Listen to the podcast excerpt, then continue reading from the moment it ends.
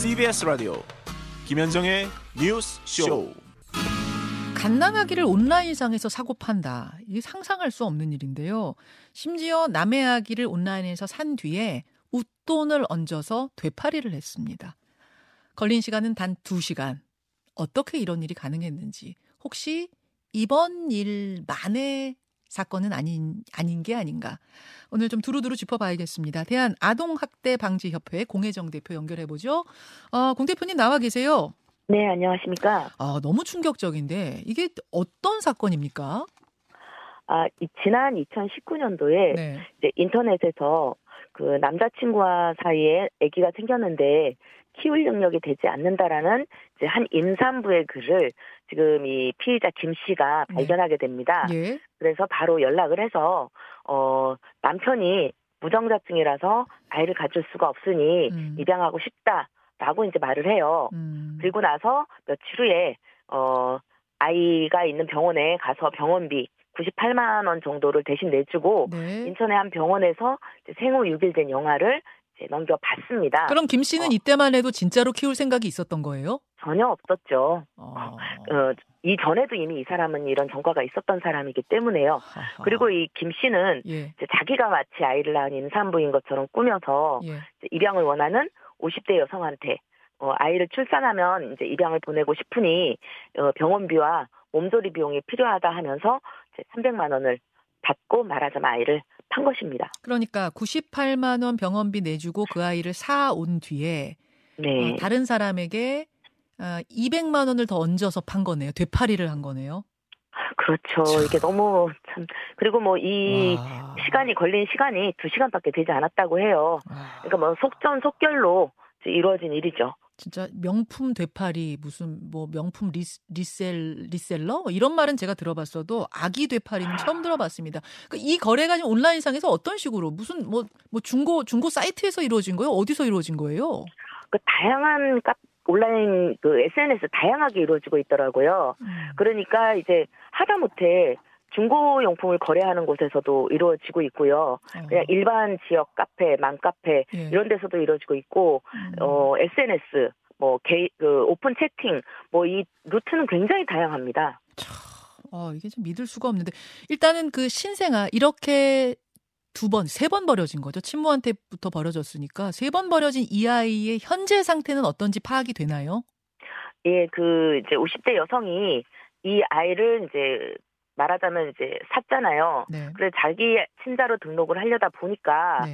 이제 등록을 하려- 하려면 여러 가지 증명 서류가 필요한데 그런 게 이제 구비가 안 돼 있으니까 음. 이 아이를 무책임하게 베이비박스에 유기를 합니다. 아. 그래서 손쉽게 아이를 샀으니까 버리는 것도 얼마나 손쉬웠겠습니까? 하하. 그래서 예, 그래서 이제 버려졌는데 현재 이 아이는 어, 다른 가정에 입양이 돼서 지금 무사하고 안전하게 지내고는 있다고 합니다. 와, 그러면은 친모가 한번 버린 셈이고 그 다음에 김 씨, 김 되팔러 네. 김, 김 씨가 한테 버려졌고 그 다음 네. 사람이 이, 이 사람은 키울 생각이었는데 등록이 안 되니까 베이비박스에 버린 이렇게 해서 세 번 버려지고 네 번째 만난 부모와 네, 지금 네. 살고 있는 거군요.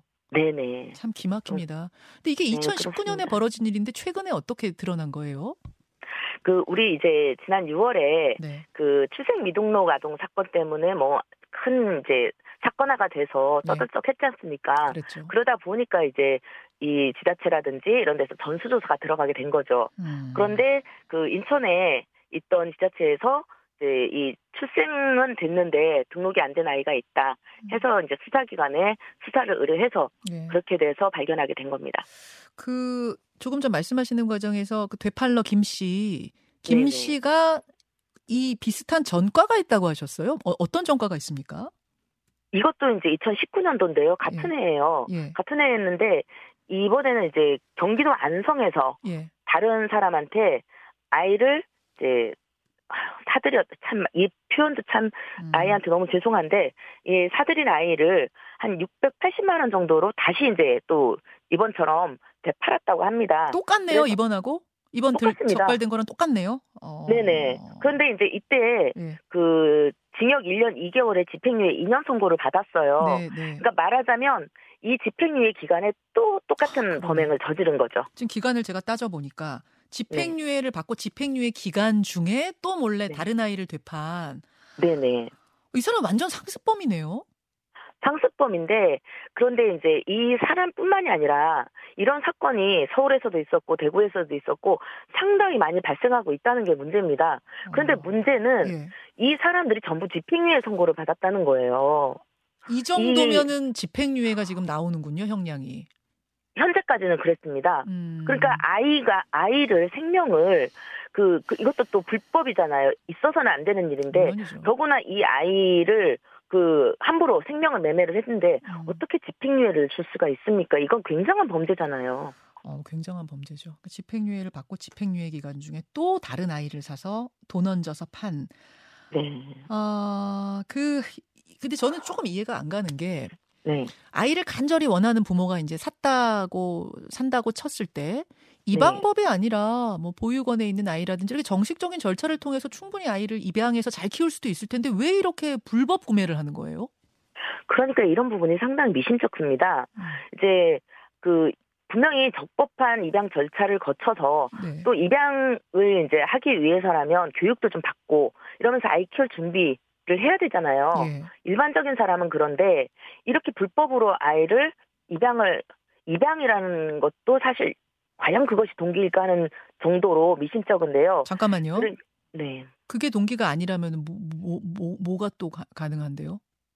그게 이제 그 입양을 하려면 그 뭐죠 결격 사유가 없어야 되는데 예. 결격 사유가 있다든가 아니면은 어떤 불순한 동기 있잖아요. 뭐 다전의 혜택을 받기 위해서라든가 아니면 더 끔찍한 뭐 더 끔찍한 뭐 정말 입으로 내뱉을 수는 없지만 어떤 그러한 그 뭐 장기 매매가 필요하다든가 뭐 이런 정말 끔찍한 일들도 있을 수가 있거든요. 어. 그렇지 않다면 굳이 적법한 음. 입양 기간을 예. 어, 예.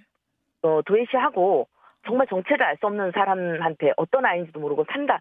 이거는 있을 수가 없는 일이거든요. 사- 사실. 지금 제가 지금 제가 음. 전문가인 공 선생님께 제가 그 부분을 여쭤본 이유는 저는 약간 상상할 수가 없었거든요. 그러니까 아이를 입양해서 잘 키우시는 부모들이 얼마나 많습니까? 대단한 분들이 그렇습니다. 많으세요. 다 정상적인 절차 거쳐서 그분들 바- 밟아서 키우시는 건데 왜 네. 이렇게 불법 루트로 아이를 아이를 몰래 이렇게 사오려 구매라는 표현이 참 불편합니다만 네. 실제로 물건처럼 샀기 때문에 제가 그냥 그 불편한 표현을 그대로 씁니다. 네네. 물건처럼 이렇게 아이를 사 오는가 전 잘 이해가 안 가는데 네. 입양할 수 없는 결격 사유가 있었을 것이다. 혹은 몰래 네. 입양을 해야만 하는 이유가 있을 것이다. 그럼 그거 네. 그 아이를 불법적인 일에 네. 쓰려고 한 것은 아니냐. 그게 장기 매매일 수도 있고 혹은 범죄에 이 아이를 쓰려고 한 걸 수도 있고 뭐 그런 최악의 상황까지도 지금 생각해 볼 수밖에 없는 거군요.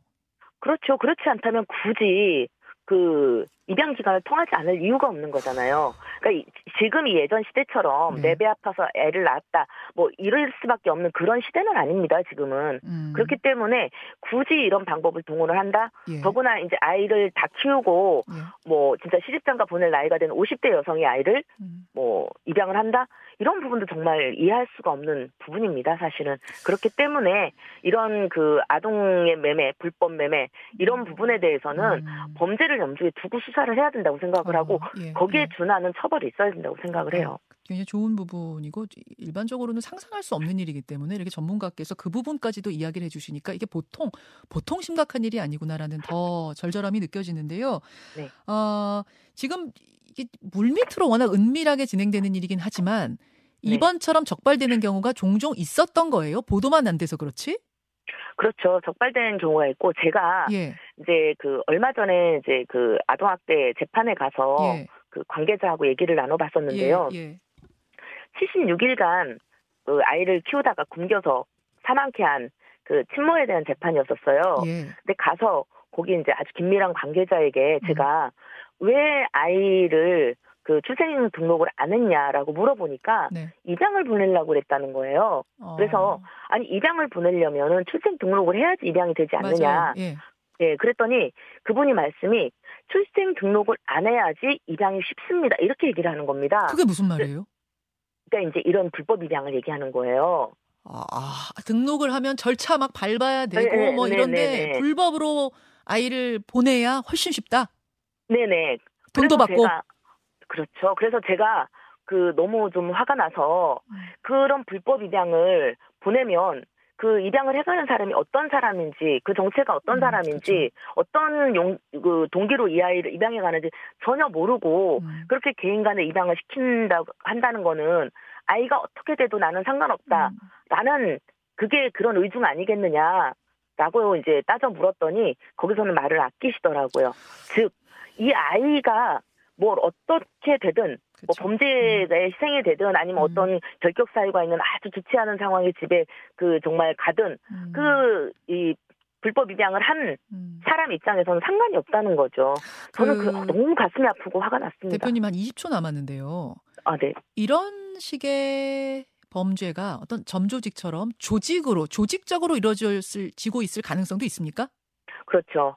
이게 음. 그런 이제 조- 조직화돼 있기도 하고 아마 개인이 하기도 하는 건데 중요한 거는 뭐냐면 처벌이 너무 약하기 때문에 이게 음. 사라지지가 않고 있고요. 네, 그냥 뭐 집행유예 나오면 또 하면 되지, 또 하면 되지. 알겠습니다. 이런 인식이 박혀 있다는 겁니다. 그렇기 때문에 이거는 엄한 처벌, 이거는 네. 정말로 강한 처벌이 이루어져야 된다고 생각을 해요. 저도 조직 범죄의 가능성을 좀 보게 되네요. 네, 이거 철, 네, 네. 철저하게 더 조사하고 강한 처벌 필요하겠습니다. 고맙습니다. 김현정의 뉴스쇼는 시청자 여러분의 참여를 기다립니다.